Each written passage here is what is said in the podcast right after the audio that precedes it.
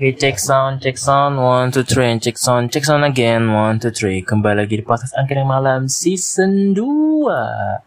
Kapum, pum, pum, pum.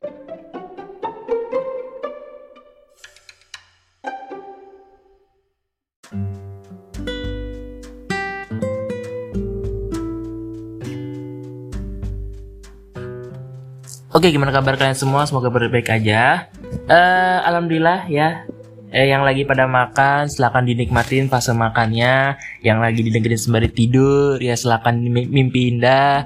Intinya stay calm ya guys, karena minggu ini minggu-minggu akan persiapan apa namanya perkuliahan kembali. Mungkin masih ada yang udah mulai kuliah atau yang masih belum atau yang sila- masih masih mulai liburan ya. Intinya stay calm kawan dan apa ya jujur untuk konten kali ini gue pengen ngangkat aja tentang apa ya how to apa ya, escape the matrix on your uh, campus life gitu ya. Intinya keluar dari zona matrix gitu loh. Ah, kenapa gue mau ngangkat ini? Dikarenakan ya gue ngebahas secara backgroundnya dulu ya. Jadi kalian tahu kan yang namanya Andrew Tate. Nah, Andrew Tate ini si beliau ini kan ya kalian tahu lah secara gampang itu adalah dia adalah se- seorang fenomenal, seorang tokoh yang membahas ya dia dia juga apa ya sebenarnya dia tuh dulunya itu perform apa mantan petarung di di cabang UFC atau apa gitu. Intinya dia mantan petarung dan sekarang dia seorang, seorang menjadi trading Habis itu dia seorang ahli digital marketing. Habis itu dia seorang penambang Bitcoin juga. Dan sekarang dia yang paling terkini itu dia setiap tweet di Twitternya itu sangat agak mendor gitu. Ngedor tuh bahasanya apa ya? Mendobrak, bukan dobrak apa namanya ya? Berbeda gitu loh. Yang di mana menjadi apa ya? Menjadi bahan ob diskusi di setiap apa ya? Ya dikala lagi di Twitternya dia loh dia ngebahas waktu itu tentang sistem matrix. Jadi kalau secara bahasanya ya, jadi matrix itu kayak apa ya namanya ya? Sistem. Yang mana tuh sistemnya itu kita tidak kita tidak apa namanya? Tidak merasakan, tapi kita sedang ada di tengah kehidupan sistem itu. Salah satu contohnya adalah sistem negara. Apakah itu berbentuk? Tidak. Tapi hidup di situ. Nah, sama aja dengan matri- matrix cuman yang ngebedain matrix ini dengan sistem yang ada di ya, yang lain gitu ya. Dia itu apa namanya ya? Seolah-olah kayak lu tuh sudah dikontrol gitu loh. Bahkan sampai gue mungkin gue nge-podcast ini pun sudah diatur mungkin dari sana. Ya harusnya kan yang ngatur kan Tuhan, tapi yang benar-benar kayak ngatur secara ekonomiknya kan pihak sana gitu loh. Pihak sana tuh hanya dulunya tuh hanya mengincar ekonomik doang ya. Ini mana? Eh ini tuh diatur oleh shadow government atau bahasa bahasa tepatnya itu seorang elit global, bukan seorang, sekelompok elit global. Ini semoga aja gue aman kayak ya. gue takut hilang gua buat, buat beginian, tapi ya sudahlah Bismillah aja dulu. Habis itu ini mana jika kemauan dari sekelompok ini atau segerombolan ini tidak dilakukan, maka ya terjadi apa yang lu tidak inginkan gitu atau bahasa kasarnya itu lu dapat konsekuensinya atau lu dapat hukumannya gitu loh. Dan sebenarnya eh, Matrix ini tuh mungkin sudah terjadi pada zaman ini. Renaissance plus kita tarik mundur lagi zamannya ini apa? Revolusi gereja. Ya kan? Waktu itu kan yang kita ingat ya ten- tentang Ma- Martin Luther ini mana dia kan apa namanya bukan mencela bukan. Apa ya bahasa ini? Otak gue lagi memikir kadang pelan-pelan nih. Bukan mencela tapi mengkritik sistem yang ada di gereja ini mana tuh dia kalau yang gue inget ya dia tuh menjual tiket ke surga. Ini mana tuh di dibisniskan. Apakah itu boleh? Ya gue nggak tahu. Tapi ya mana ada sih gitu loh. Lu kira ordal surga ada di dunia? Kan nggak ada gitu loh. Tapi waktu waktu itu eh, waktu zaman revolusi gereja itu dilakukanlah hal tersebut. Bahkan gereja dengan pemerintah waktu itu standarisasinya lebih tinggi gereja dulu baru pemerintah. Makanya itu kalau misalnya tanya bang waktu itu pemerintah ngapain pada zaman itu? Yang ngangong gitu. Ngangkong parah. Tapi ya sudahlah gitu loh. It's okay menurut gue dan itu pun jadi suatu hal yang Martin Luther pun mengkritik gitu.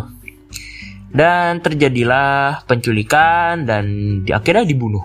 Karena tidak sesuai dengan kemauan dari uh, gereja tersebut. Dan ya sudah keluarlah revolusi gereja besar-besaran. Gereja di sana di bukan dihancurin bukan cuman kayak diatur kembali sistemnya gitu. Seperti itu. Tambah lagi dengan ada ada namanya uh, penginvasian Napoleon. Yang kita tahu sendiri siapa yang ngemodalin yes itu adalah Lord Agung Ross the fucking child atau Rothschild. Yang di mana orang itu paling dominan banget gitu waktu zaman itu. Karena berpikir aja Sir Rothschild itu punya anak itu di berbagai Eropa gitu. Di Jerman ada Inggris ada Prancis ada Italia ada. Ini mana itu yang ngebuat uh, inilah muncul kata kalau misalkan lu ngikutin dia lu hancur gitu loh bahkan pada saat Napoleon belum kalah pun kan dia lagi perang tuh Napoleon. Bahkan si apa keturunan dari Rothschild pun sudah memberikan sinyal bahwa ah paling ini Napoleon kalah. Dia berani ngomong gitu. Ini mana ngebuat saham yang ada di Inggris? Correct me if I wrong. Itu turun. Turun secara maksimal dia langsung beli semua dijual kembali dengan harga tinggi dan dia kaya dan itu benar terjadi gitu loh.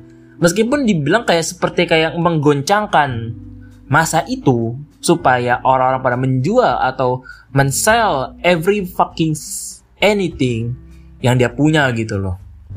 Yang berakibatkan ya sudah selesai gitu. Sama halnya dengan sekarang gitu. Matrix ini di zaman kita tuh sekarang sudah terasa. Contohnya, yang waktu itu gue tonton di salah satu channel YouTube ya, bapak siapa gitu di mana tentang yang apa? Ini loh, vaksin, yes. Vaksin itu sebenarnya bukan alat kesehatan saja gitu. Vaksin, yes, kesehatan, tapi untuk unsur lain, oh tidak. Ini ada unsur ekonomik dan dis, apa politik yang di mana ini agak sedikit mencoreng nama kesehatan gitu ya. Harusnya kan kesehatan kan hanya untuk umat manusia tapi ini benar-benar dicarikan bahan bisnis makanya itu bapak uh, Lord uh, siapa? Ya, ya kayak kita tahu bersama lah. Tangan tang, tangan kanannya bapak presiden yang terhormat ya. Itu menjual vaksin dengan produksinya dia sendiri. Karena apa? Dia, dia tahu bahwa uang di dalam vaksin itu cuannya gede bos. Gitu. Ini mana? Banyak di luar sana yang kita sampai detik ini nggak tahu kualitas vaksinnya disuntik ke dalam diri kita itu apakah baik atau nggak buruk. Bahkan sampai ada apa ada titik di mana vaksin kita itu ternyata ada chip. Lu nggak seneng lu nggak suka itu yang terjadi. Kenapa?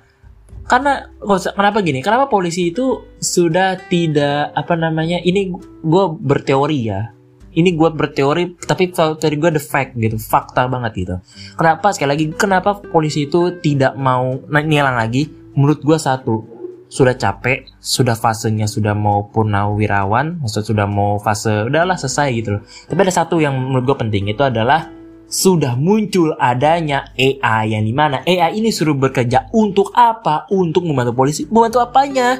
Pada saat ketilangan kita hanya modal, waktu polisinya ya, itu hanya modal foto cekrek selesai gitu loh ini mana itu apa bahasanya ya tidak baik gitu loh.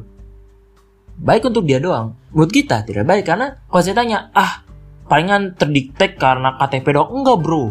Enggak. Itu kritik ke badan lu.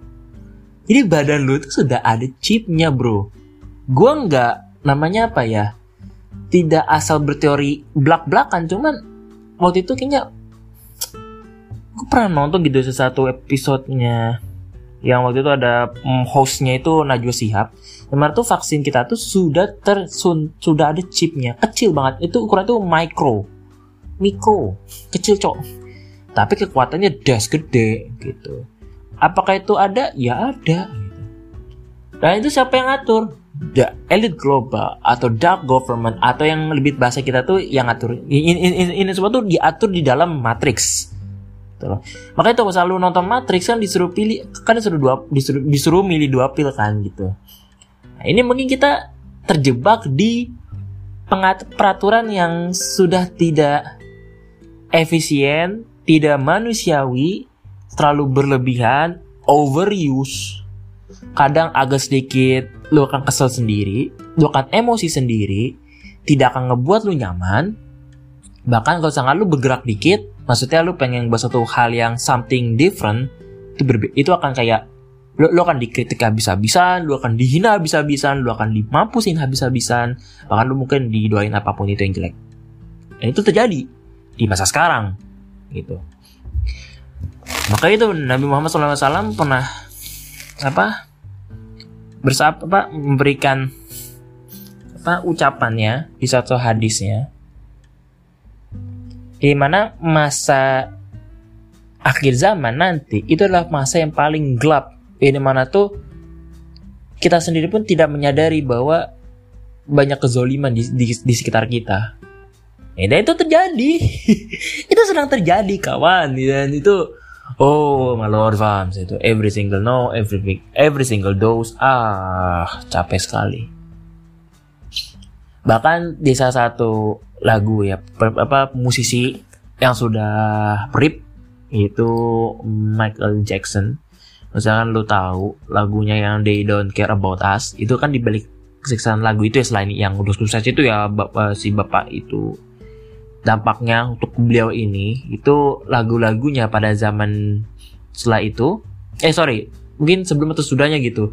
Lagu-lagunya itu ditahan oleh pihak company lagu karena kenapa gue tahu? Karena di salah satu film dokumenterinya ia mengatakan bahwa ya ini nih kayak lagu-lagu lagu-lagu hitsnya itu ditahan.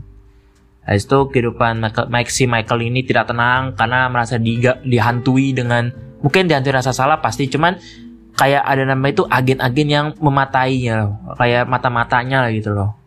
Si kehidupan Michael Jackson. Yang ketiga selalu diteror maksud teror tuh ya mau secara tidak langsung mau secara langsung itu teror habis-habisan. Dan itu semua yang ngebuat ya itulah mengakibatkan banyak apa ya teori-teori liar gimana tuh dia itu dibunuh oleh dokter sendiri gitu. Yang dia dibius apa bukan dibius disuruh minum obat tidur sampai berjam-jam gitu. Minum obat tidur terus. Ya kan orang juga agak, agak celeng gitu minum obat terus. Cuman ya tidak tahu ya kan?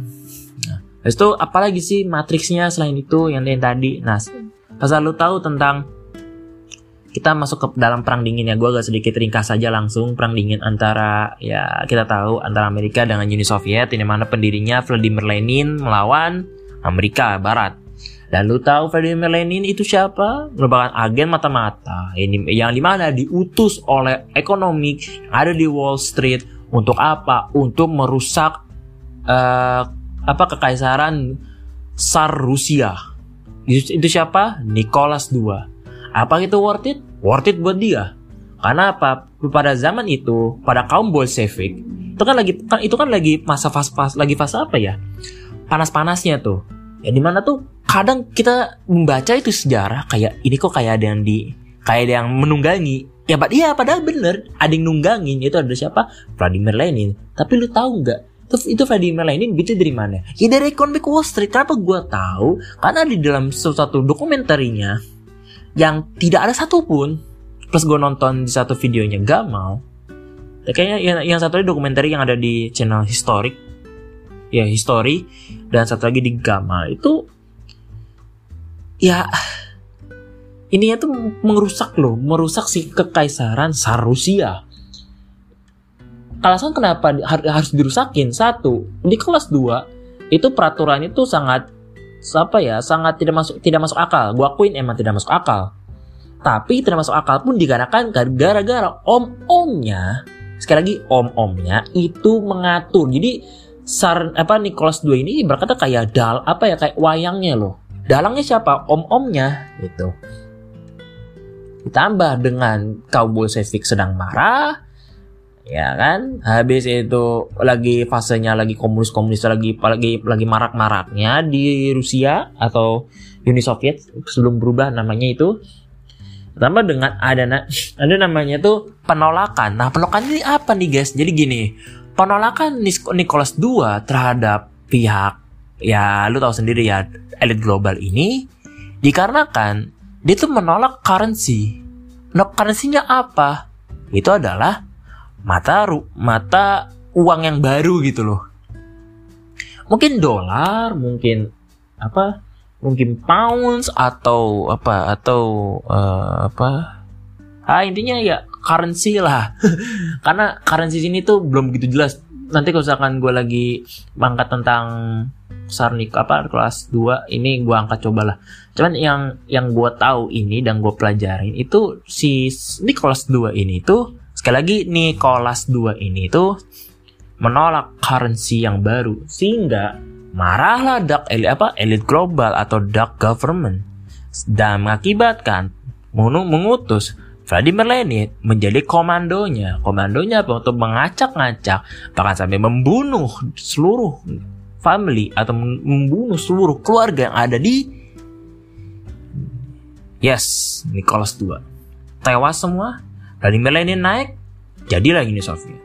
Makanya itu kenapa si Amerika ataupun Rusia ini tidak bisa secara kasar itu fight tuh langsung gitu loh. Berantem langsung tuh nggak mau. Kenapa? Ya karena orangnya sama. Gitu.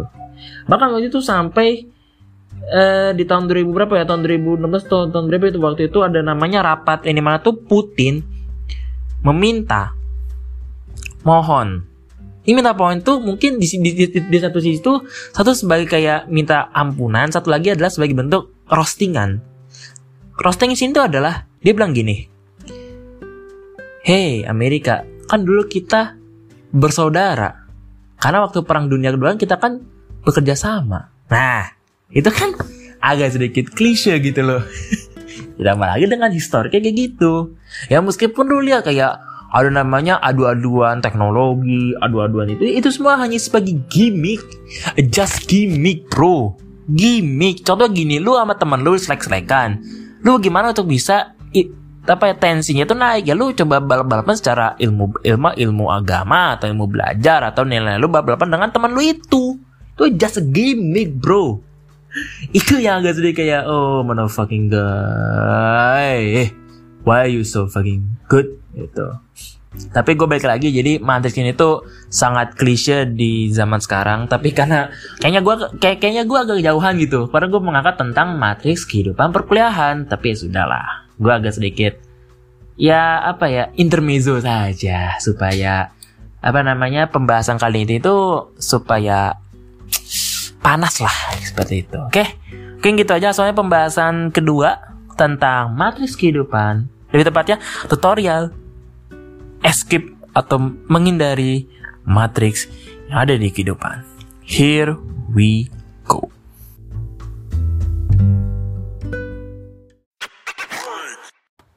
Oke, gimana kabar kalian semua? Semoga baik-baik aja. Uh, Alhamdulillah ya. Eh, yang lagi pada makan, silakan dinikmatin fase makannya. Yang lagi didengerin sembari tidur, ya silakan mimpi indah. Intinya stay calm ya guys, karena minggu ini minggu-minggu akan persiapan apa namanya perkuliahan kembali mungkin masih ada yang udah mulai kuliah atau yang masih belum atau yang masih masih masih mulai liburan. Ya intinya stay calm kawan. Dan apa ya jujur untuk konten kali ini gue pengen ngangkat aja tentang apa ya how to apa ya, escape the matrix on your uh, campus life gitu ya. Intinya keluar dari zona matrix gitu loh. Ah, kenapa gue mau ngangkat ini? Dikarenakan ya gue ngebahas secara backgroundnya dulu ya. Jadi kalian tahu kan yang namanya Andrew Tate. Nah, Andrew Tate ini si beliau ini kan ya kalian tahu lah secara gampang itu adalah dia seorang fenomenal, seorang tokoh yang membahas ya dia dia juga apa ya sebenarnya dia tuh dulunya itu perform apa mantan petarung di di cabang UFC atau apa gitu. Intinya dia mantan petarung dan sekarang dia seorang, seorang menjadi trading. Habis itu dia seorang ahli digital marketing. Habis itu dia seorang penambang bitcoin juga. Dan sekarang dia yang paling terkini itu dia setiap tweet di twitternya itu sangat agak mendor gitu. Ngedor tuh bahasanya apa ya? Mendobrak bukan dobrak apa namanya ya? Berbeda gitu loh yang di mana menjadi apa ya menjadi bahan ob diskusi di setiap apa ya ya dika lagi di twitternya dia loh. Dia ngebahas waktu itu tentang sistem matrix. Jadi kalau secara bahasanya ya jadi matrix itu kayak apa ya namanya ya sistem. Yang mana tuh sistemnya itu kita tidak kita tidak apa namanya tidak merasakan tapi kita sedang ada di tengah kehidupan sistem itu. Salah satu contohnya adalah sistem negara. Apakah itu berbentuk? Tidak. Tapi hidup di situ. Nah, sama aja dengan matrix cuman yang ngebedain matrix ini dengan sistem yang ada di ya, yang lain gitu ya. Dia itu apa namanya ya? Seolah-olah kayak lu tuh sudah dikontrol gitu loh. Bahkan sampai gue mungkin gue nge-podcast ini pun sudah diatur mungkin dari sana. Ya harusnya kan yang ngatur kan Tuhan tapi yang benar-benar kayak ngatur secara ekonomiknya kan pihak sana gitu loh. Pihak sana tuh hanya dulunya tuh hanya mengincar ekonomik doang ya. Ini mana? Eh ini tuh diatur oleh shadow government atau bahasa bahasa tepatnya itu seorang elit global, bukan seorang, sekelompok elit global. Ini semoga aja gue aman kayak ya. gue takut hilang cok buat, buat beginian, tapi ya sudahlah, Bismillah aja dulu. Habis itu ini mana jika kemauan dari sekelompok ini atau segerombolan ini tidak dilakukan, maka ya terjadi apa yang lu tidak inginkan gitu atau bahasa kasarnya itu lu dapat konsekuensinya atau lu dapat hukumannya gitu loh dan sebenarnya uh, Matrix ini tuh mungkin sudah terjadi pada zaman ini. Renaissance plus kita tarik mundur lagi zamannya ini apa? Revolusi gereja. Ya kan? Waktu itu kan yang kita ingat ya tentang Martin Luther ini mana dia kan apa namanya bukan mencela bukan. Apa ya bahasa ini? Otak gue lagi memikir kadang pelan-pelan nih bukan mencela tapi mengkritik sistem yang ada di gereja ini. Mana tuh dia kalau yang gue inget ya dia itu menjual tiket ke surga. Ini mana tuh di dibisniskan. Apakah itu boleh? Ya gue nggak tahu. Tapi ya mana ada sih gitu loh. Lu kira ordal surga ada di dunia? Kan nggak ada gitu loh. Tapi waktu waktu itu uh, waktu zaman revolusi gereja itu dilakukanlah hal tersebut. Bahkan gereja dengan pemerintah waktu itu standarisasinya lebih tinggi gereja dulu baru pemerintah. Makanya itu kalau misalnya tanya bang waktu itu pemerintah ngapain pada zaman itu? Yang ngangong gitu. Ngangkong parah tapi ya sudahlah gitu loh. It's okay menurut gue dan itu pun jadi suatu hal yang Martin Luther pun mengkritik gitu. Dan terjadilah penculikan dan di akhirnya dibunuh. Karena tidak sesuai dengan kemauan dari uh, gereja tersebut. Dan ya sudah keluarlah revolusi gereja besar-besaran. Gereja di sana di bukan dihancurin bukan cuman kayak diatur kembali sistemnya gitu. Seperti itu. Tambah lagi dengan ada ada namanya uh, penginvasian Napoleon. Yang kita tahu sendiri siapa yang ngemodalin. Yes, itu adalah Lord Agung Ross the fucking child atau Rothschild yang di mana orang itu paling dominan banget gitu waktu zaman itu karena berpikir aja Sir Rothschild itu punya anak itu di berbagai Eropa gitu. Di Jerman ada, Inggris ada, Prancis ada, Italia ada. Ini mana itu yang ngebuat eh uh, inilah muncul kata kalau misalkan lu ngikutin dia, lu hancur gitu loh. Bahkan pada saat Napoleon belum kalah pun, kan dia lagi perang tuh Napoleon. Bahkan si apa keturunan dari Rothschild pun sudah memberikan sinyal bahwa ah paling ini Napoleon kalah dia berani ngomong gitu ini mana ngebuat saham yang ada di Inggris correct me if I wrong itu turun turun secara maksimal dia langsung beli semua dijual kembali dengan harga tinggi dan dia kaya dan itu beneran terjadi gitu loh meskipun dibilang kayak seperti kayak menggoncangkan masa itu supaya orang-orang pada menjual atau mensell every fucking anything yang dia punya gitu loh. Yang berakibatkan ya sudah selesai gitu. Sama halnya dengan sekarang gitu. Matrix ini di zaman kita tuh sekarang sudah terasa. Contohnya, yang waktu itu gue tonton di salah satu channel YouTube ya, bapak siapa gitu di mana tentang yang apa? Ini loh, vaksin, yes vaksin itu sebenarnya bukan alat kesehatan saja gitu. Vaksin, yes, kesehatan, tapi untuk unsur lain, oh tidak. Ini ada unsur ekonomik dan bis, apa politik yang di mana ini agak sedikit mencoreng nama kesehatan gitu ya. Harusnya kan kesehatan kan hanya untuk umat manusia. Tapi ini benar-benar dicarikan bahan bisnis. Makanya itu Bapak eh, Lord uh, siapa? Ya, ya kayak kita tahu bersama lah. Tangan tang, tangan kanannya Bapak Presiden yang terhormat ya. Itu menjual vaksin dengan produksinya dia sendiri. Karena apa? Dia, dia tahu bahwa uang di dalam vaksin itu cuannya gede bos. Gitu. Ini mana? Banyak di luar sana yang kita sampai detik ini nggak tahu kualitas vaksin yang disuntik ke dalam diri kita itu apakah baik atau nggak buruk bahkan sampai ada apa ada titik di mana vaksin kita itu ternyata ada chip. Lu nggak seneng, lu nggak suka, itu yang terjadi. Kenapa? Karena kenapa gini? Kenapa polisi itu sudah tidak apa namanya? Ini gue berteori ya. Ini gue berteori, tapi teori gue the fact gitu, fakta banget gitu.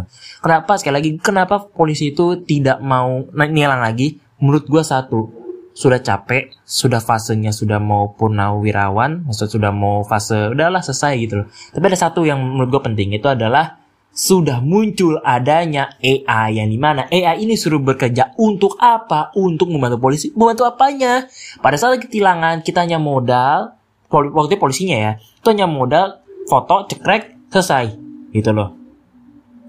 Ini mana? Itu apa bahasanya ya? Tidak baik gitu loh baik untuk dia doang. Menurut kita tidak baik karena kalau saya tanya, ah palingan terdetek karena KTP doang. Enggak bro, enggak. Itu kritik ke badan lu. Jadi badan lu itu sudah ada chipnya bro. Gua enggak namanya apa ya? Tidak asal berteori belak-belakan, cuman waktu itu kayaknya gue pernah nonton gitu sesuatu episodenya yang waktu itu ada mm, hostnya itu Najwa Sihab Di mana tuh vaksin kita tuh sudah tersun sudah ada chipnya. Kecil banget. Itu ukuran tuh micro mikro. Kecil cok. Tapi kekuatannya das gede gitu. Apakah itu ada? Ya ada gitu. Dan itu siapa yang ngatur? The elite global atau dark government atau yang lebih bahasa kita tuh yang ngatur. Ini, ini, ini semua tuh diatur di dalam matrix gitu loh. Makanya tuh selalu nonton Matrix kan disuruh pilih kan disuruh dua disuruh disuruh milih dua pil kan gitu. Nah, ini mungkin kita terjebak di peraturan yang sudah tidak efisien, tidak manusiawi, terlalu berlebihan, overuse. Kadang agak sedikit lu akan kesel sendiri, lu akan emosi sendiri, tidak akan ngebuat lu nyaman. Bahkan kalau sangat lu bergerak dikit, maksudnya lu pengen buat satu hal yang something different, itu, itu akan kayak lo, lo akan dikritik habis-habisan, lo akan dihina habis-habisan, lo akan dimampusin habis-habisan, bahkan lo mungkin didoain apa pun itu yang jelek. Dan itu terjadi di masa sekarang, gitu. Maka itu Nabi Muhammad SAW pernah apa bersab apa memberikan apa ucapannya di satu hadisnya di mana masa akhir zaman nanti itu adalah masa yang paling gelap ini mana tuh kita sendiri pun tidak menyadari bahwa banyak kezoliman di, di, di sekitar kita. Ya, dan itu terjadi. itu sedang terjadi kawan. Dan itu oh my lord itu every single no, every every single dose ah capek sekali. Bahkan di salah satu lagu ya apa musisi yang sudah rip itu Michael Jackson. Misalkan lu tahu lagunya yang They Don't Care About Us itu kan dibalik kesiksaan lagu itu ya selain yang udah sukses itu ya bapak, si bapak itu. Dampaknya untuk beliau ini itu lagu-lagunya pada zaman setelah itu eh sorry mungkin sebelum atau sudahnya gitu. Lagu-lagunya itu ditahan oleh pihak company lagu karena kenapa gue tahu? Karena di salah satu film dokumenterinya ia mengatakan bahwa ya ini nih kayak lagu-lagu lagu-lagu hitsnya itu ditahan. Habis itu kehidupan Michael, Mike Michael ini tidak tenang karena merasa diga, dihantui dengan mungkin dihantui rasa salah pasti cuman kayak ada nama itu agen-agen yang mematainya loh. kayak mata-matanya lah gitu loh. Si kehidupan Michael Jackson. Yang ketiga selalu diteror maksud teror tuh ya mau secara tidak langsung mau secara langsung itu diteror habis-habisan. Dan itu semua yang ngebuat ya itulah mengakibatkan banyak apa ya teori-teori liar gimana tuh dia itu dibunuh oleh dokter sendiri gitu yang dia dibius apa bukan dibius disuruh minum obat tidur sampai berjam-jam gitu. Minum obat tidur terus. Ya kan orang juga agak, agak celeng gitu minum obat terus. Cuman ya tidak tahu ya kan nah, itu apalagi sih matriksnya selain itu yang, yang tadi. Nah, asal lu tahu tentang kita masuk ke dalam perang dingin ya. Gue agak sedikit ringkas saja langsung perang dingin antara ya kita tahu antara Amerika dengan Uni Soviet ini mana pendirinya Vladimir Lenin melawan Amerika Barat. Dan lu tahu Vladimir Lenin itu siapa? Merupakan agen mata-mata. Ini yang di mana diutus oleh ekonomi yang ada di Wall Street untuk apa? Untuk merusak uh, apa kekaisaran Tsar Rusia. Itu, itu siapa? Nicholas II. Apa itu worth it? Worth it buat dia. Karena apa? Pada zaman itu, pada kaum Bolshevik, itu kan lagi kan itu kan lagi masa fase, fase lagi fase apa ya? Panas-panasnya tuh. Ya di mana tuh kadang kita membaca itu sejarah kayak ini kok kayak ada yang di kayak ada yang menunggangi. Ya, iya padahal bener ada yang nunggangin itu ada siapa? Vladimir Lenin. Tapi lu tahu nggak itu, itu Vladimir Lenin gitu dari mana? Ya dari Economic Wall Street. Kenapa gue tahu? Karena di dalam suatu dokumenterinya yang tidak ada satupun plus gue nonton di satu videonya gak mau. Kayaknya yang, yang satu lagi dokumenter yang ada di channel historik, ya history, dan satu lagi di Gamal itu, ya ini tuh merusak loh, merusak si kekaisaran Sarusia alasan kenapa harus dirusakin? Satu di kelas 2 itu peraturan itu sangat apa ya sangat tidak masuk tidak masuk akal. Gua akuin emang tidak masuk akal. Tapi tidak masuk akal pun dikarenakan gara-gara om-omnya sekali lagi om-omnya itu mengatur. Jadi sar apa Nicholas 2 ini berkata kayak dal apa ya kayak wayangnya loh. Dalangnya siapa? Om-omnya gitu. Ditambah dengan kaum Bolshevik sedang marah ya kan? Habis itu lagi fasenya lagi komunis komunis lagi lagi lagi marak maraknya di Rusia atau Uni Soviet sebelum berubah namanya itu. Tambah dengan ada ada namanya tuh penolakan. Nah penolakan ini apa nih guys? Jadi gini penolakan Nicholas II terhadap pihak ya lu tahu sendiri ya elit global ini dikarenakan dia tuh menolak currency. Nah currency-nya apa? Itu adalah mata ru mata uang yang baru gitu loh. Mungkin dolar, mungkin apa? Mungkin pounds atau apa atau uh, apa? Ah intinya ya currency lah. Karena currency sini tuh belum begitu jelas. Nanti kalau misalkan gue lagi mangkat tentang Sarnik apa kelas 2 ini gue angkat cobalah. Cuman yang yang gue tahu ini dan gue pelajarin itu si ini kelas 2 ini tuh Sekali lagi Nicholas II ini tuh menolak currency yang baru sehingga marahlah dark elit apa elit global atau dark government dan mengakibatkan mengutus Vladimir Lenin menjadi komandonya. Komandonya apa? Untuk mengacak-ngacak bahkan sampai membunuh seluruh family atau membunuh seluruh keluarga yang ada di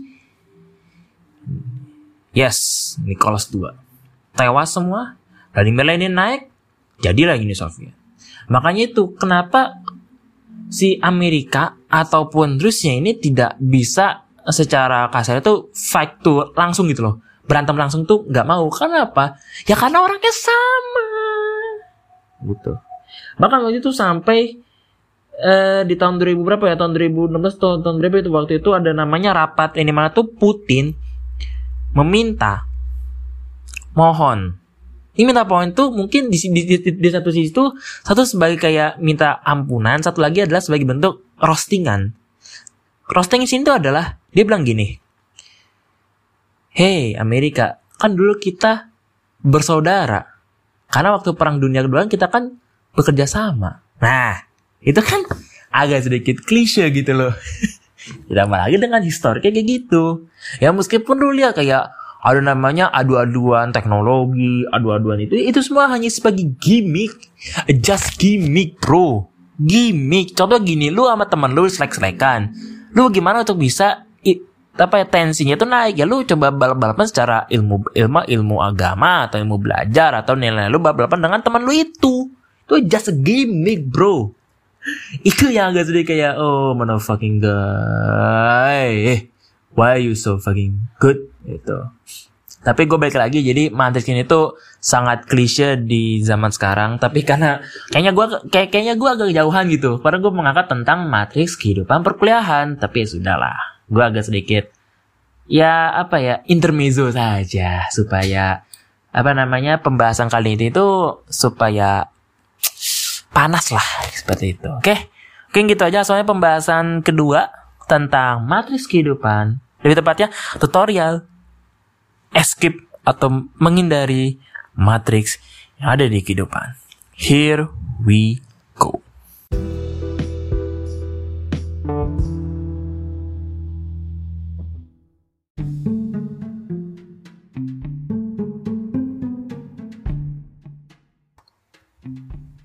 Oke, okay, uh, eh, ini dia pembahasan untuk inti. Matrix kehidupan kampus. Yes karena kehidupan kampus itu pastinya banyak sekali yang namanya itu kita mengenal bahwa apa namanya dibagi di dua ya. Ada primer dan sekunder. Primer itu adalah bentuk itu secara uh, penilaian dan apa uh, relasi hubungan. Karena biasanya kalau misalnya sudah tingkat di sini kadang orang itu dilupakan gitu. Dibilang ambis untuk penilai boleh. Mencari pasangan itu boleh. Tapi misalkan sudah terlalu menyita waktunya lu kadang agak sedikit klise banget gak sih gitu. Sehingga orang-orang yang sudah fokus di arah situ kalau misalkan sudah ada namanya kejanggalan atau namanya keanehan di dalam uh, apa yang dia mau kadang dia akan menghalalkan segala cara gitu. Itu yang kadang yang yang apa bahasanya ya Matrix itu mau gitu loh. Karena seperti yang konsep seperti biasa Matrix itu adalah sistem yang memaksakan diri lu mau. Jika lu nggak mau lu, lu akan kedatangan konsekuensinya seperti itu. Dan saya langsung aja gue langsung kasih tutorialnya. Ini gue ngambil dari beberapa opini dari para apa para alumni yang ada di PTN seluruh Indonesia beserta yang ada di UIN yang di Indonesia. Tapi ambil hanya beberapa doang karena agak sedikit kelamaan kalau misalkan satu persatu gue apa gue ambil semua. Tapi yang pertama paling pertama adalah ini ngebahas tentang kehambisan ini menurut anak UI. Menurut dia dia itu emang aktif gitu. Secara apa namanya nilai aktif di dalam kelas. Tapi kalau misalkan menurut dia kalau misalkan lu belum bisa apa bahasanya tuh memaksakan diri lu lu sama aja kayak menghina diri lu sendiri. Karena apa? Dosen itu menilai hanya ya lu menunjukkan kompetensi lu pada saat matkul lu tuh gimana. Nah konsep matriks dalam penilaian ini tuh ya yang tadi kalau misalkan lu nggak bisa sesuai dengan apa yang lu inginkan lu akan memaksakan diri dan memaksakan diri dampaknya lu akan mempush diri lu terus atau mendorong diri lu terus supaya bisa bisa bisa bisa. Tapi pada saat lu nggak bisa lu akan menyalahkan diri sendiri sampai lu kena mental sendiri. Bahkan mungkin bahasa kasar lu akan kena penyakit mental gitu loh. Ya itu nggak boleh gitu. Seperti itu. Harusnya bagaimana cara bisa menjalankan itu? Ya harus ya lu semua harus bahasanya itu kata dia ya dalam kutipannya itu harus ikhlas. Jika kemampuannya lu segitu ya lu segitu. Jika misalnya dapat ya B plus berarti kemampuan lu segitu doang jangan emosi. Harusnya yang harusnya ya bahasa enaknya itu diperbaiki. Jangan menyalahkan dosennya gitu loh. Buknya jangan nyalain dosen atau lu nyalain teman lu yang nggak bisa bagi jawaban gitu loh. Ataupun hal yang apa yang ngebuat lu nggak bisa produktif lah. Ya kan? Menurut dia tuh kurang gitu. Ambis boleh tapi tapi sesuai dengan kemampuannya. Jika tidak sesuai maka agak merugi gitu kata dia. Dan yang kedua ini menurut anak Visipol. Asik Visipol nggak tuh dapetnya. Tapi dia nggak nyebutin kampusnya lagi tapi dia anak Visipol. Nggak tahu jurusan mana. Kata dia itu kebanyakan ajakan organisasi. Sebenarnya menurut dia ya argon oh tuh ngomongnya mulai agak ledes gue.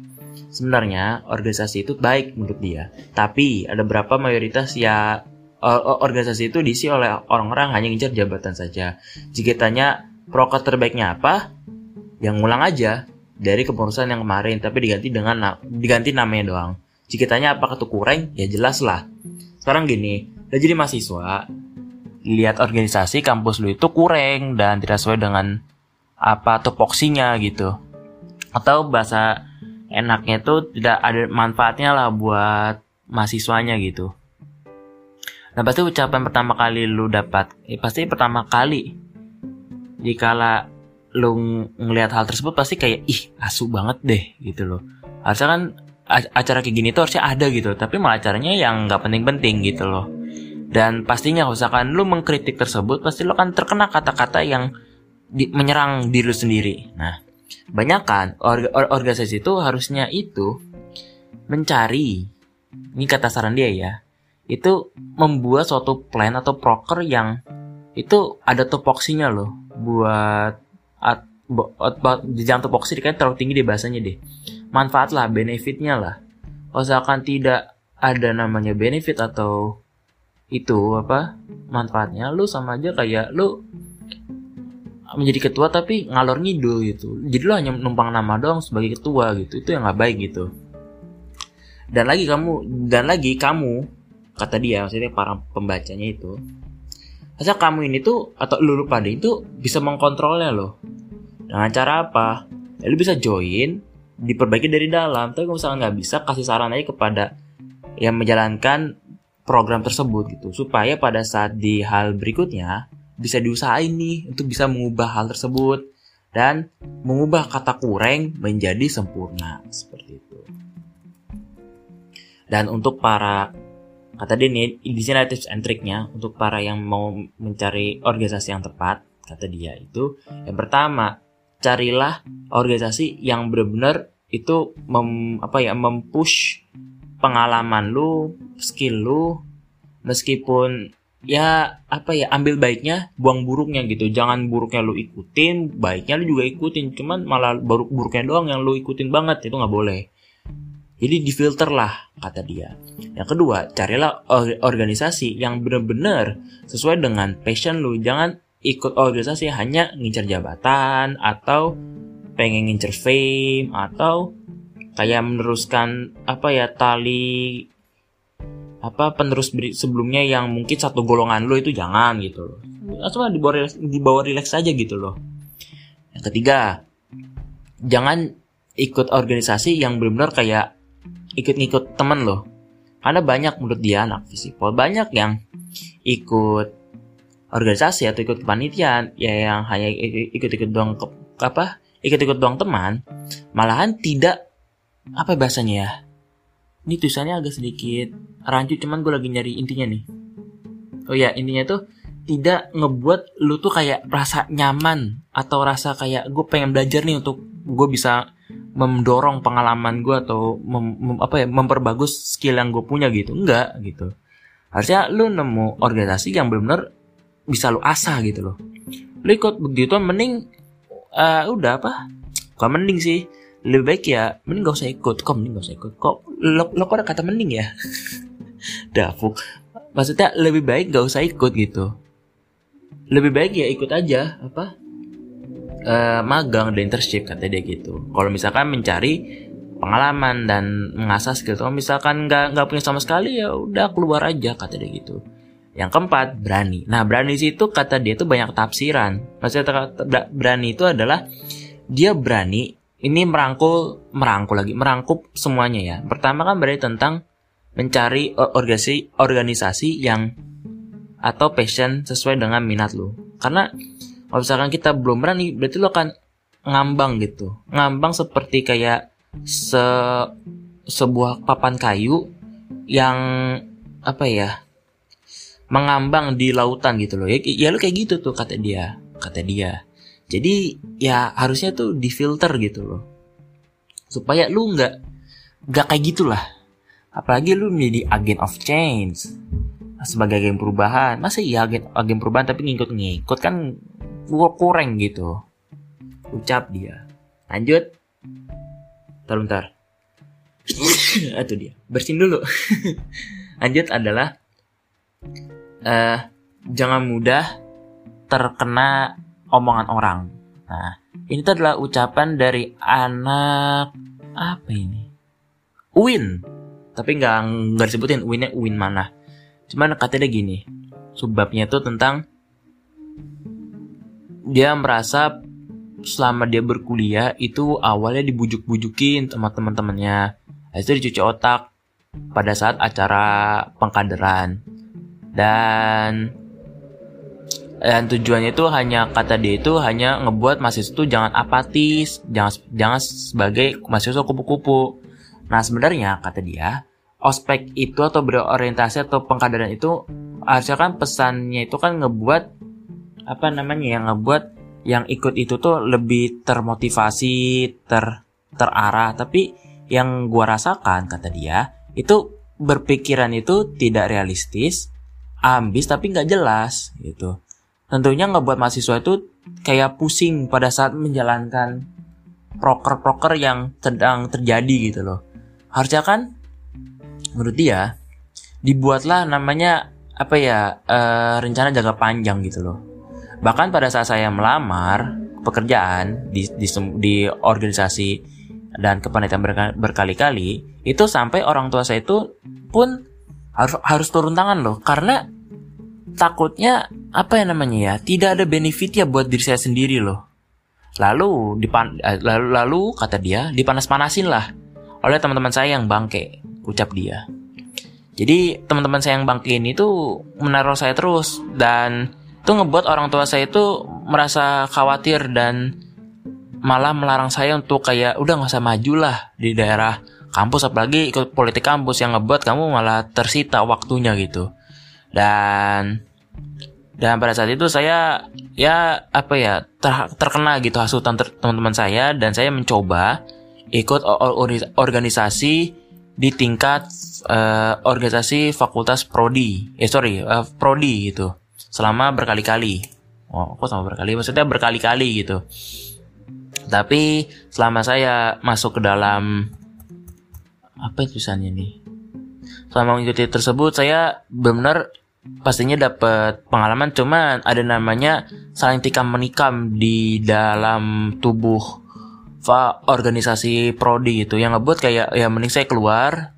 Dan juga itu pun selama saya keluar pun saya mencoba masuk pun kayak merasa ditenang-tenangin gitu loh merasa kayak ditenang-tenangin karena tidak sesuai dengan satu apa ya satu visi misi dan ada namanya slack-slackan antar antar geng yang ngebuat kayak butuh namanya itu koneksi ordal gitu loh atau orang dalam di dalam organisasi tersebut. Jadi saya mencoba aktif di Quora, maksudnya kayak menjadi penulis gitu. Dari posting ngasal, nggak jelas, sampai tahun 2021, tulisan saya yang ada di Quora pun menjadi meningkat. Itu pun. Bahkan saya mencoba mengalihkan ambis saya itu ke daerah organisasi yang internasional gitu. Meskipun hanya pasif, tapi tidak tidak terlalu berprestasi sih. Cuman saya benar kayak terasah skillnya gitu Bahkan saya bisa membuat webinar bersama teman-teman saya yang ada di MUN Temun yang ngebuat lebih bisa penuh dengan manfaat kepada para apa ya audiens ucap dia seperti itu.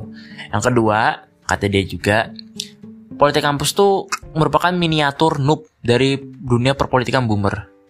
Jadi ya saya tentu andaikan masuk organisasi, ucap dia, secara sukarela dan diizinkan oleh orang tua saya, mungkin saya nggak bakalan sanggup karena kebetulan saya juga apa ya mendengarkan atau mengerti dari dunia perkampusan itu dari teman-teman nongkrong saya. Dan saya selama nongkrong pun kayak merasa oh iya ya sadar bahwa menjadi politik itu hanya modal-modal tertentu apa modal-modalnya itu simple. Nah, dia membagi tipsnya gitu. Nah, mungkin untuk para pendengar dari angkringan malam mau coba kali ya. Nih di antaranya nih. Pertama, yang Anda butuhkan tuh hanya nyablak-nyablak aja gitu loh. Itu satu. Yang kedua, anda yang Anda butuhkan tuh hanya menjadi pahlawan kesiangan meskipun Anda selengean. Gitu. Yang ketiga, yang Anda butuhkan itu hanya mengumpat politisi politisi lain atau kayak membuli lawan tanding Anda, tapi sendirinya Anda tuh lebih goblok dari yang ada bully gitu. Yang ketiga, yang keempat adalah memiliki koneksi dan jejaring yang sangat luar biasa. Seperti itu. Itu yang ngebuat saya itu merasa kayak wah kalau gini mending adalah stay yang saya lakukan gitu.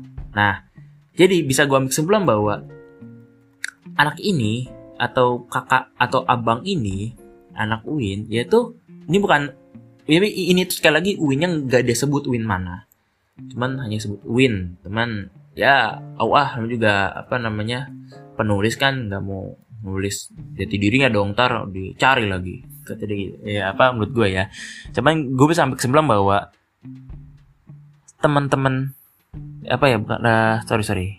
Tadi kan tentang tongkrongan ya. Gue bisa ambil kesimpulan bahwa dia tuh punya teman nongkrong yang lebih produktif lebih keren lebih wow. Karena apa? Gue jarang loh ngelihat apa ya ngelihat oh, apa ya, tongkrongan itu yang bisa ngebahas tentang kehidupan gitu. Meskipun tuh juga bisa ngebuat ketongkrongan kayak gitu. Bahkan yang gue rasakan pada zaman zaman gue SMA atau SMP ya kita bahasnya berat mulu cok. Kehidupan terus apa pun kita bahas. Bahkan sampai gue coba buat webinar sendiri pun masih tentang kehidupan pun banyak yang notice gitu seneng. Bahkan gue juga sampai di zaman sekarang era gue lagi kuliah itu pun kita bahasnya tuh kongal kehidupan pengalaman apa skill-skill yang mungkin kita coba bisa bagi-bagi bersama-sama loh belajar bareng lah bahasanya gitu. Itu tapi entah kenapa ya kalau orang apa bahas kan orang sih kayak gue ngeliat politik ya kayak bahasanya tuh kayak ini tuh kayak uh, penjajahan yang modelnya itu dibagus-bagusin tau nggak gitu loh kayak gini lu pengen butuh kayak lu pengen pengen dapetin itu pasti lu akan mengeluarkan tindakan-tindakan politik. Ya kan? Mau, mau secara diplomasi mau secara kekas mau secara kasar atau apa pun itu atau cara intimidasi. Cuman ya itulah bentuk penjajahan gitu kan penjajahan juga sama kan? Awalnya diplomasi ya kan? Lama kelamaan ya intervensi setelah itu coba in, coba diintimidasi supaya profit yang didapatkan itu makin apa ya makin keren gitu makin banyak gitu. Habis itu kalau misalnya tidak nurut dipakai kekerasan. Seperti itu. Yang itu haruslah yang harus dihindari gitu kawan-kawan itu ditambah lagi dengan teman-teman bangke ini nih yang apa ya yang ngebuat kita kita ya saya gua dan kalian ya para pendengar gitu yang harus dibayar dihindari gitu. Karena banyak lah teman-teman toxic teman-teman yang bang kayak model-modelnya itu yang apa nama jika kita tidak di tidak di treatment atau sorry bukan treatment kayak di apa ya namanya ya coba dengerin dulu deh. Kalau misalkan sampah nggak usah didengerin lagi. Tapi misalkan itu penting ya boleh cuma ambil yang penting-penting aja. Tapi yang gue ambil itu yang toxic yang ini dulu nih. Kalau misalkan itu toxic mending ditinggalin aja dah kalau misalkan itu mending cukup kayak oh nama dia gini nih. Nama dia namanya contoh si B. Ya udah kita tanya si B kita cari teman yang lain. Yang benar-benar kayak benefitnya tuh ada loh sama-sama punya benefit yang apa ya yang setimpal. Lah daripada ngomong ngangong-ngangong tapi ya kurang kan kasihan lu juga kawan-kawan gitu. Gue sih nggak mau gitu pendengar gue yang gue cintai dan gue sayangin apa ya punya temen malah apa ya membujuknya tuh ke dalam kesialan gitu. Mending ya ambil baiknya dari orang itu dan tinggalkan buruknya. Udah simple aja. Ya kan daripada lu capek-capek marahin tapi apa terkena efeknya juga malah akan mengurangi masa produktif lo daripada ini apa lu dengerin terus kan? Kayak gitu loh. Lanjut. Ini opini dari gue sendiri ya. Karena gue kan juga mahasiswa uh, banyak bersantai dari ma daripada masa produktif jadi gue ambil misalnya itu kayak or, anak apa orang OKB, orang kaya baru. Nah kan orang kaya baru kan pasti punya banyak duit, ya kan? Tapi tidak tahu duit itu mau diapain. Nah sama halnya kayak mahasiswa. Mahasiswa tuh lagi banyak tenaga, banyak waktu luang, menggebu-gebu ingin jadi jiwa yang so, apa produktif untuk kemanusiaan, tapi tidak tahu mau diapain. Nah, makanya itu ya untuk para mahasiswa baru atau mahasiswa yang lagi sedang semester 3, 4, 5, 7, 8, boleh jangka panjang. Rencana jangka panjang ini sangat penting karena contoh gini, misalkan lu mau mensukses, buatlah strukturalnya, buatlah plan-plannya. Kalau misalkan tidak buat sama sekali, lu kapan mau sukses kawan? Gitu. Jujur gue juga ngambil ini pun sudah banyak lah plan-plan. Kayaknya gue udah pernah coba spill lah di e, episode gue sebelumnya tentang uh, tolong dengan para maba ini kan ini sangat penting. Itu yang episode kemarin. Gue lupa judulnya cuman yang kemarin lah yang baru itu episode 19 atau 20 atau 18 ya segitulah. Itu kan gue spill itu spill dikit aja. Nah itu pun sudah gue terapin. Nah untuk untuk untuk yang sekarang semester 4 gue kan bilang bahwa gue nanti juga akan buat kembali apa yang gue harus lakukan gitu. Karena gue nggak tahu ranah yang gue lawan tuh siapa fieldnya gimana Habis itu apa yang gue siapin karena itu juga penting kawan gitu. Apalagi dengan gue nanti akan ngebuat apa jasa baru olahraga baru apa akan ngebuka magang. Maksudnya gue akan kayaknya gue akan open magang deh buat podcast kali ini. Nanti kalau misalnya kalian yang mau mau masuk ke dalam angkringan malam VM jangan lupa ini magangnya itu unpaid tapi benefit itu banyak banget. Saking banyaknya lu akan senang dan syukur masuk ke dalam tim dari angkringan malam VM seperti itu. Jadi stay tune aja nanti di IG gue di at ft.adhila p02 itu akan gue akan buka magangnya nanti. Tapi itu sekali lagi benar-benar kayak lu akan butuh nambah rencana jaga panjang jika lu nggak bisa buat, rencana jaga panjang lu nggak akan pernah menjadi mahasiswa yang benar-benar mahasiswa. Maksudnya adalah lu tidak akan pernah menjadi mahasiswa yang lu damba-dambain, yang lu ingin-inginkan. Contoh kayak lu pengen jadi kayak Najwa Sihab, Mbak Najwa Sihab. Kan kan seorang dia kan butuh namanya plan gitu, punya rencana untuk bisa kayak menjadi dia menjadi dia sekarang loh. Sama hal kayak lu, lu pengen kayak dia tapi lu orangnya nyantai, nyantui, nggak bisa gitu. Kayak mustahil gitu. Tahu mustahil nggak sih gitu loh? Yang kayak udahlah cukup tahu lah gitu. Ditambah lagi dengan ada ada namanya tuh yang apa ya seolah-olah tuh lu butuh dia ya kan? Lu butuh dia nih buat kayak pantar kerja lu tapi di selain dia tuh butuh lu cuman untuk di tertentu mending tinggalin aja gitu mending fokus ke diri lu upgrade diri lu kembangin apa yang lu punya dan jadilah orang yang benar-benar penting gitu. Karena apa? Yang gue lihat dari gue lihat secara teman-teman gue atau angka adik adik tingkat gue atau gue nanya temen gue lah yang ada di unsur yang ada di GM atau yang di UNES nanya gitu sebenarnya apa sih yang kalian apa eh, rasakan di, di, di sekarang. Banyak yang udah sukses banyak yang udah sempro banyak yang sudah PPL KKN tapi itu semua kata dia itu temen gue ya itu sudah dibuat uh, plannya gitu loh. Supaya gue ini nggak struggling kata temen gue. Kalau sang gue struggling gue mau gimana jalaninnya? Nanti tak berantakan yang ada gue ntar pusing. Kalau misalnya gue pusing nanti gue stres. Kalau misalnya gue stres nanti gue nggak bisa produktif kayak gitu. Kalau misalnya gue nggak produktif nanti gue nggak dapet cuan. Nah udah. Cuan lagi cuan lagi. Cuman ya haruslah dinamakan gitu. Tapi misalnya kalian butuh namanya pelatihan pelatihan namanya buat buat rencana jangka panjang kalian bisa latihan dulu dari diri sendiri. Kalau misalkan diri sendiri sudah benar baru coba masuk ke komunitas. Kalau, kalau misalnya komunitas sudah bisa baru tingkatnya ke luar kampus. Coba-coba ikut ikut-ikut aja kayak magang internship atau apa pun itu. Coba-cobain aja. Karena apa harusnya lu masih tetap dengerin kata teman-teman lu. Kayak ah lu kayak masih masih apa masih kupu-kupu. Kayak ah lu apatis atau itu. Mending kayak lu itu kayak buang-buang waktu gak sih kalau dengerin orang itu? Mending kayak tinggalkan habis itu lakukanlah hal yang lu suka. Seperti itu. Yang terakhir gue ya tutorial untuk keluar keluar dari apa jebakan matriks ke dunia kampus adalah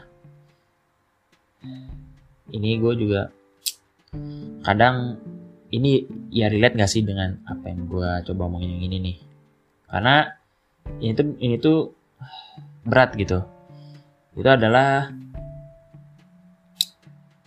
menjalankan hubungan. Yes. Sebenarnya matriks itu kan tadi gue bilang di awal adalah ada primer, ada yang penilaian dan hubungan. Nah hubungan ini tuh kadang agak sedikit mengganggu, kadang bisa menjadi power up atau ability lu. Nah kadang di dunia kampus itu yang, yang, yang kayak gitu tuh yang merusak uh, diri pribadi gitu loh. Yang ngebuat kok yang harusnya lu bisa produktif tapi kepikirannya dia mulu. Kalau misalkan dia jadi apa-apa dia mau meskipun, meskipun kayak apakah itu nggak boleh bang? Boleh. Gue nggak ngelarang. Gue bolehin. Tapi kalau sudah terlalu berlebihan yang ada nanti kasihan lu. Kasihan lu lu nggak akan nggak pernah bisa munculin sikap tegas lu lu nggak bisa munculin sisi produktif lu lu nggak bisa ngeluarin rasa apa ya kemampuan yang mungkin orang-orang belum pernah lihat tapi lu pengen nunjukin. Cuman karena kayak ah mas-malesan dan lain dan orang itu kangenan udah stagnan gitu. Jadi kalau untuk bagi yang lagi sedang mengupgrade diri saran gue ya apa tunda dulu lah tunda. Tapi kalau misalkan kalian yang sedang apa bahasanya lagi di fase-fase berhubungan buatlah sinergi gitu loh. Maksudnya sinergi itu adalah sama-sama kayak mengupgrade bareng belajar bareng diskusi bareng. Karena poin-poin pentingnya kan pasti ada. Cuman bahkan sih ya gue akuin yang negatif cuma gue akuin negatif. Tapi kalau misalkan lu bisa ubah poin itu menjadi positif ini gue nggak ini apa ya eh, meliput tentang agama karena kalau misalkan tentang agama pasti salah lah. Ini mau dijelas salah gitu. Tapi kalau misalkan tidak membalut gitu ya lu bisa ngubah itu. Tapi kan untuk yang non non non non, non ini kan bisa kan bisa lah gitu loh. Lu ubah lah mindset itu menjadi mindset yang itu. Karena eh sorry maksudnya mindset yang sukses. Karena banyaklah di luar sana yang cerita-cerita yang kayak dulunya berpacaran habis itu pas sudah lulus buat bisnis bareng pada, saat lagi bisnis bareng sukses. Kayak contohnya buat bikin bisnis WO atau thrifting atau apa uh, jasa-jasa apa gitu. Itu kalau misalkan barang-barangnya itu bisa kayak wah treng jadi gitu. Wah lu nyantuy cuy sumpah nyantuy parah gitu. Mungkin lu bisa kayak mungkin lu bisa kali pada saat lagi masih di umur 26 atau 27 yang lain masih, masih pada nyantai-nyantai lu sama istri lu udah kayak yaudah menikmati uang pasif aja pada tuh uang uang aktif tapi ya lo anggap itu uang pasif karena saking kayak ini nyantai aja lah dan juga dapat kok gitu. Jadi mindset inilah yang kadang orang-orang tuh lupa gitu loh. Fokus ke pasangan tapi lupa kepada pengembangan diri tapi kalau misalkan mau bareng-bareng coba buat pengembangan bareng-bareng. Tapi malah maunya berantem berantem berantem berantem berantem. Yang tidak yang tidak jelas tuh mending gak usah dibahas gitu loh. Gak usah diangkat-angkat mending bahas yang lain gitu. Ya kan? Daripada sering berantem ya kan? Kadang banyak kalau pasangan yang berantem mulu ini mulu. Tapi ujung-ujungnya terputus terputus tar nangis. Tar nangis tar ngambek balikan lagi ya kayak uh, kurang banget begitu jadi ya santai aja gitu. Barang pasangan tuh sekali lagi banyak benefitnya lah buat diri lu pada gitu. Dan mungkin segitu aja ya untuk apa namanya pembahasan tentang tutorial uh, tembus matriks dunia perkuliahan. Karena jujur aja dunia perkuliahan tuh bisa lu dinikmatin matriksnya cuman karena lu nggak mau kena matriksnya lu bisa jalanin aja ini tutorial yang ada. Gue buat ini episodenya. Dan sekali lagi tolong di subscribe di komen dan di share karena apa ya ini sebagai bentuk kalian tuh peduli dan bangga dengan apa ya episode yang gue buat sekarang gitu. Karena ada beberapa episode gue yang sudah banyak banget yang sudah gue buat di podcast gue sudah total udah udah ada 28 episode dan sekarang udah dua sesi apa dua sesi apa sesi sesi dua lagi season 2 itu masih dikit banget pendengarnya jadi tolonglah diramaikan kawan-kawan pendengarnya tolong dibang, di, didengerin dan thank you sudah mau mendengarkan ini episode. Semoga ambil baiknya dan buang buruknya. Sekian, sampai jumpa di podcast Angkringan Malam season 2. Kabum. Tepung, tepung, tepung, tepung, tepung, tepung. Bye bye semua. Terima kasih.